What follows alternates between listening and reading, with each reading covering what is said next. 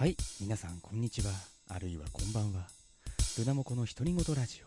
えー第12回目の放送でございます。えー私、パーソナリティを務めさせていただきます、ルナモコウと申します。この番組は、えー私、ルナモコウが自由に思っていること、考えていること、そしてその他、適当な企画をするというものです。えー最近ですね、なかなか、あのー仕事の方が忙しくてですね、あの、ラジオの前でこう喋るね、え時間を取ることがね、できなくて、本当に1ヶ月に1回ぐらいしかね、あの、更新ができなくて非常に僕も、えー寂しいというかね、え心苦しいというか、え申し訳ない。まあ、聞いてらっしゃる方がね、ね本当に何人いるのかと、うん正直、え数はわかりません、えもしかしたら僕の知らないだけで、え1万人ぐらいの方が聞いているのかもしれないですし、え逆に本当に僕しか聞いてない、え僕でさええー全部は聞いたことないんですけれども、まあ、僕しか聞いていないという可能性もまあ、なきにしもあらずですよね。えーですけれどもね、なんとか時間を押してというか、えーない時間を削ってですね、やはり喋りたいなという思いもあります。っていうこともありましてね。あとは、あのちょっとね、あのニュースというかですね、えー喋るネタもやっとできてきましたので、えおしゃべりしていきたいかなと、え思います。えそれでは、えこれから30分ほどのお時間お付き合いくださいませ。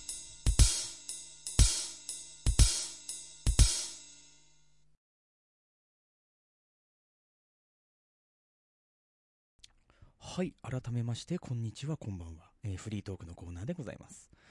えー今回、えー何をお話ししようかなと、え思ったところですね、えちょうどですね、えブログの方にも、え書いたと思うんですけれども、え先日、えー4月の20日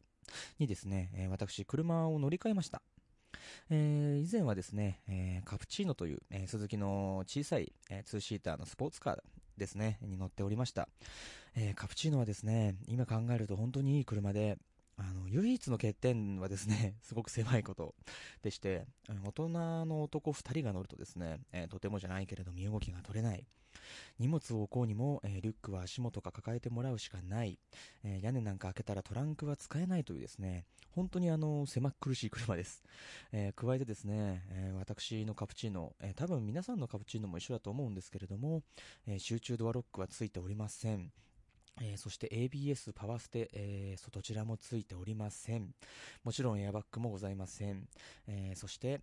トランクオープナーですね、え室内からトランクを開けることもできません。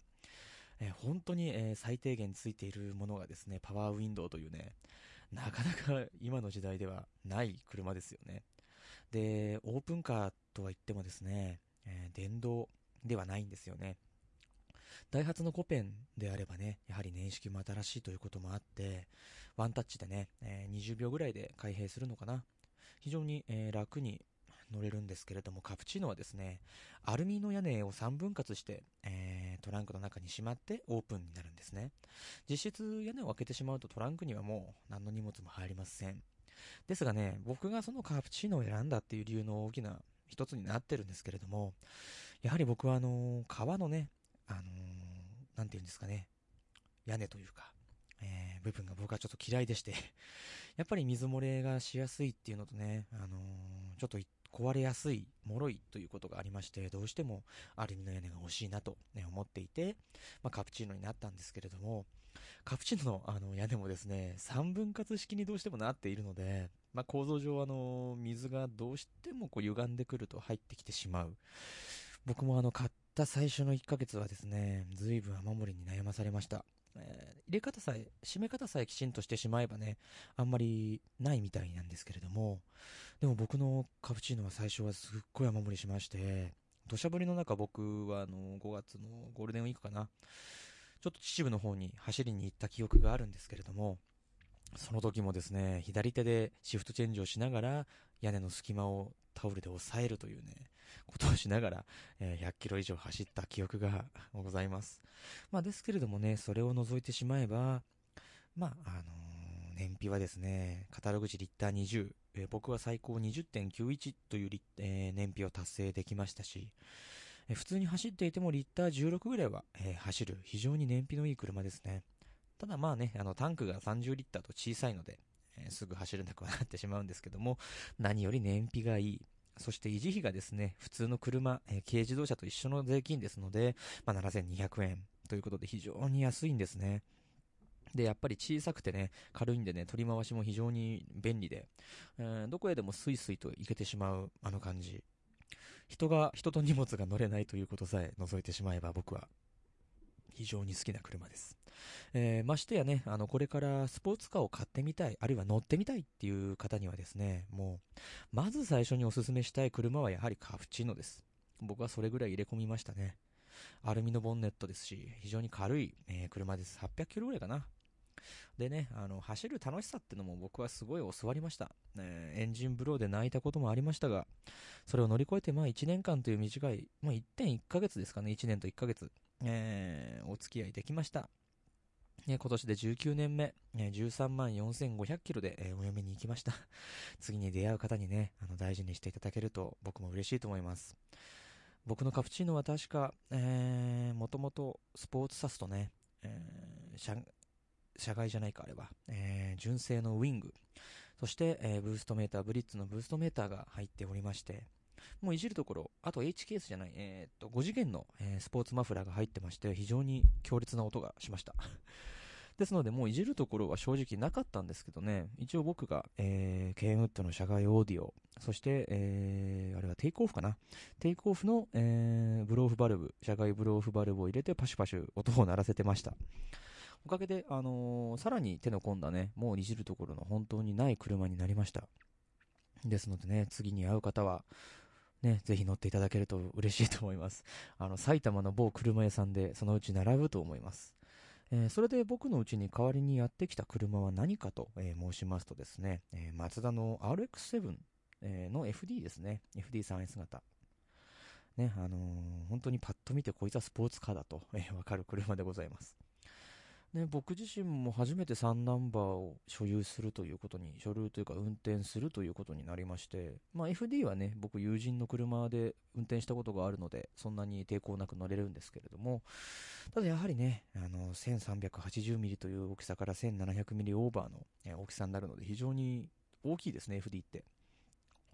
こうね、あの動画とか写真で見るとね、非常に RX7 って小さいように見えるんですけれども、案外大きいですよ。あの、特に FD 型は幅がね、広いんで。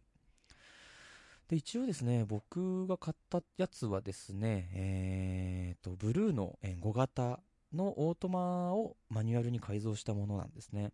で、装備としましては、えー、FRP のノーマル、あ、じゃ間違えた。FRP の、えー、車外ボンネット、すごい、あの、ダクトがガンガンついてて熱が逃げる感じですね。あれと、えー、FRP の GT ウィング。あの、背は大きくないんですけど、すごい後ろに出っ張ってて、ああ、これ本気で走るとダウンフォース効くのかなと思うんですけど、所詮一枚羽の FRP なんて、えー、たかが知れてるわけですね。あとはなんかやたら派手なサイドスカートがついてて、あとはノーマルだったんですけれども、ちょっとあの、あれかな、エンジンの中、エンジンが確か6万キロのリビルトに乗せ替えがしてあって、エアクリも2つ、えー、社外品が入ってましたね、でっかいのが。で、マフラーも HKS の、えー、スポーツマフラーが入っておりまして、もう割といじるところがやはりないかなと言うんですけどもね、あの、僕個人的にどうしてもやりたいことがあって、まあ、まあ、8万、10万ぐらいつぎ込んで、ちょっとね、あの、お金を出して、反り付けていただきました。例えば、えー、まず車外のホイールが欲しいなと思ったので、あの、うちの車屋にね、あの、レイズの、ボルクレーシングのものが転がっていたので、それをいただいて、えー、17インチに履き替えて、で、タイヤはネオバが余ってるというんでね、もらっちゃいまして で、それと、あと、ね、やはり昔の車なんでね、あの、ライトが暗いんですよ。それをちょっとね、補いたいなと僕も思いまして、えー、HID を導入させていただきました。それと、あとブーストメーターが、えー、ノーマルで、ノーマルのものしかね、入っていなかったので、あれはトラストじゃない、どこだっけ Defi かな、えー、 Defi のスポーツのブーストメーターを入れてもらって、まあ、すごくそれがかっこいいということと、実はですね、オートマの5型の FD ってですね、メーターは4型までと一緒なんですよ。やはり FD の、えー、メーターと言われるとですね、5型以降は、えー、垂直指針、ね、タコメーターの0の位置が6時 ,6 時方向に、えー、あるものをね、ご想像いただくと思うんですけども、実はオートマはですね、普通の4型までの FD と一緒で、えー、あれは7時方向だか8時方向ぐらいに0があるような、いわゆる普通のメーターなんですね。なんでそれなのかなと、えー、考えたところですね、オートマって、まあ、ニュートラル、ドライブ、えパーキングを表示する必要がありますよね。あれを表示する場所をタコメーターの中に作らなくちゃいけないんで、そうすると後期型のメーターだとダメなんですね。邪魔になっちゃって。だから前期型のままだという、えー、僕の推論なんですけれどもね、えー、そういうことなんじゃないかなという結論です。で、僕はそれはちょっと気に入れなかったので、ネットオークションで、えー、1万円ぐらいで、まあ、メーターを落札してきまして、で、それを取り付けていただいて、あと、ナビが欲しいなと僕は思いまして、2D のね、あの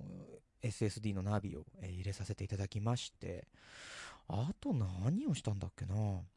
うん、ワイパーも新品にしてもらったし、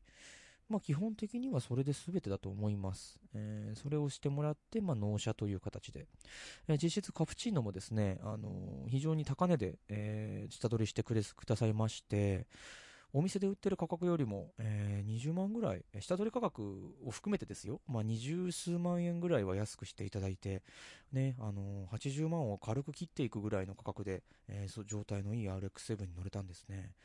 色もね、僕の大好きなイノセントブルーマイカという、えー、青。そして、えー、まあ何より5型ということ。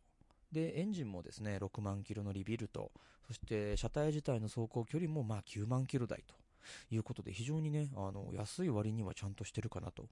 思いまして、僕は非常に嬉しいです。ただね、あの、やはりロータリーであるということもありまして、もうとにかく燃費が悪いよと。もう、それだ、それの一言につきますね。ね、保険も案外、えー、高くならずに済みまして、え、1万円ぐらいで月々払っている感じですかね。で、ただやはり燃費がどうしてもね、高速使ってもリッター、この前ちょっと高速で踏んじゃったんですけどもね、高速を使ってリッター5.4キロといったところでして、まあこれからね、うまいこと付き合っていきたいなと思うんですけども、やっぱりね、あのー、僕は車も好きなんですけども、ドライブも好きというわけでですね、運転が好きな人はね、車を好きになっちゃいけないですね。やはり両立できません。ですのでね、なかなかうまいことはいかないんですけれども、まあね、あのー、やはり乗るだけでももう、自分で酔っちゃいますよね もう酔うっていうのはあの酔いしれるの方ですけれども、やはり俺かっこいいなってちょっと考えちゃうんでね。まあ、なるべくね、注意して運転したいと思います。なかなかまだ車両感覚つかめていないところございますのでね。あとは、今車高が低すぎてちょっと、車高入れと車高出しの時にマフラーとバンパーをするんですよね。で、バンパーがちょっとひび入っちゃいまして、早速。これはいかんということで、あのー、こう、スロープと言いますか。あれをホームセンターで3000円ぐらいで買ってきて、えー、設置をしようかなと考えております。いやね、あのー、最初の給油で僕はまさかとは思ったんですけども、えー、58リッター入りましてね、9000何本、1万円ぐらいが軽く飛んでいっちゃってですね、本当にこの車はタンクでっかくて、その割に燃費悪いんだなと、えいうことを思いました。えー、でもまあね、あの、中学時代からの憧れの一台ではあったのでね、本当に長く乗っていきたいと思います。まだまだね、あの、事故とかは気をつけて、えー、でも大事にしすぎて盆栽になることもね、ちょっと避けたいので、日常ユースでね、えー、使っていけたらいいかなと思っております。えー、これからもね、あの、どう板車にしていくのか、どう改造していくのか、お金が貯まったらね、まず僕はえー、キーレスはちょっとついてなかったので、キーレスをつけて、で、バケットシートをやっぱり入れたいなと思うので、まあ、セミバケでもフルバケでもいいんで入れて、で、あとは、車外ブルーオフをね、入れてみたいんですけど、どうなんですかね、車外ブルーオフを入れちゃうと、ロータリーはなんか年長が狂って良くないという話を聞くんですけど、まあ、正直もうね、車外エアクリが入ってる以上、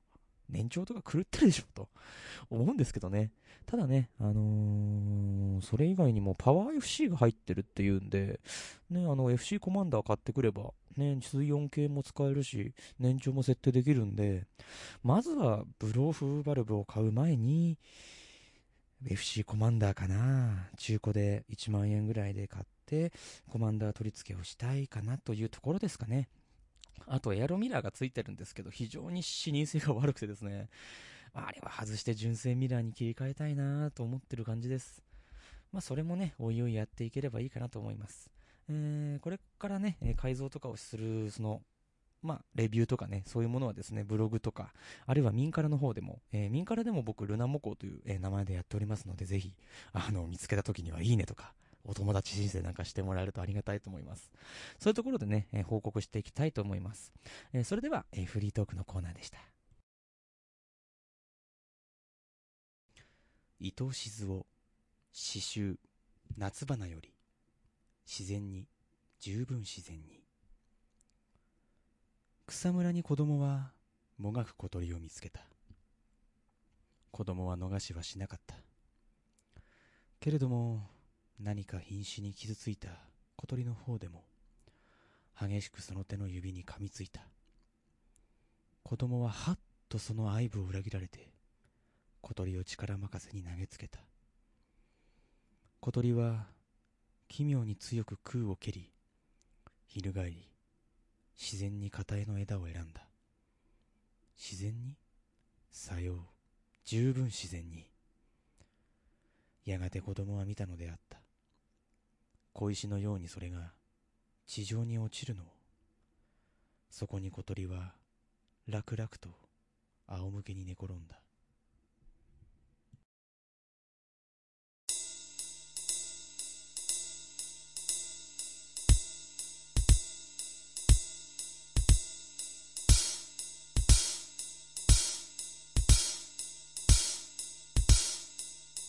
そろそろお別れのお時間ですね。えー、今回はですね、まあ、本当に車のね、あの、話しかできなかったんですけれども、ね、あの、実はですね、あの、僕の友人たちもですね、えー、続々と、えー、スポーツカーに乗り始めておりまして、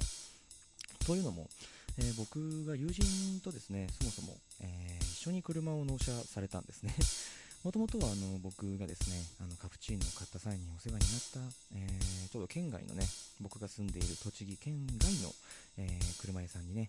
えー、僕はお世話になっておりまして、でそこで偶然ね、あの程度のいい RX7 が入ったんで、まあ、お世話になったという、え次第なんですけれども、実は友人にですね、え友人がやはりスポーツカーが欲しいということで、え彼はね、えインプレッサーえの STI を、えお探しになっていたようなんですけれどもね、なかなかね、インプレッサという車が見つからなくて、え、宿泊してるところで、え、実はうちの車屋さん、随分 いろんな車を乗り回しておりまして、その中の1台にですね、え、ランサーエボリューションの5ですかね、えそちらに乗ってまして、で蓋を開けてみればね、あのエンジン全ばらして、えー、7-8のエンジンに乗せ替えて、そして、えー、ワンオフのエアクリ、あ、エアクリじゃない、ワンオフの駅前にからね、タコ足から、全部マフラーから手作りで、えー、レースの、そのまま戦い抜けるようなね、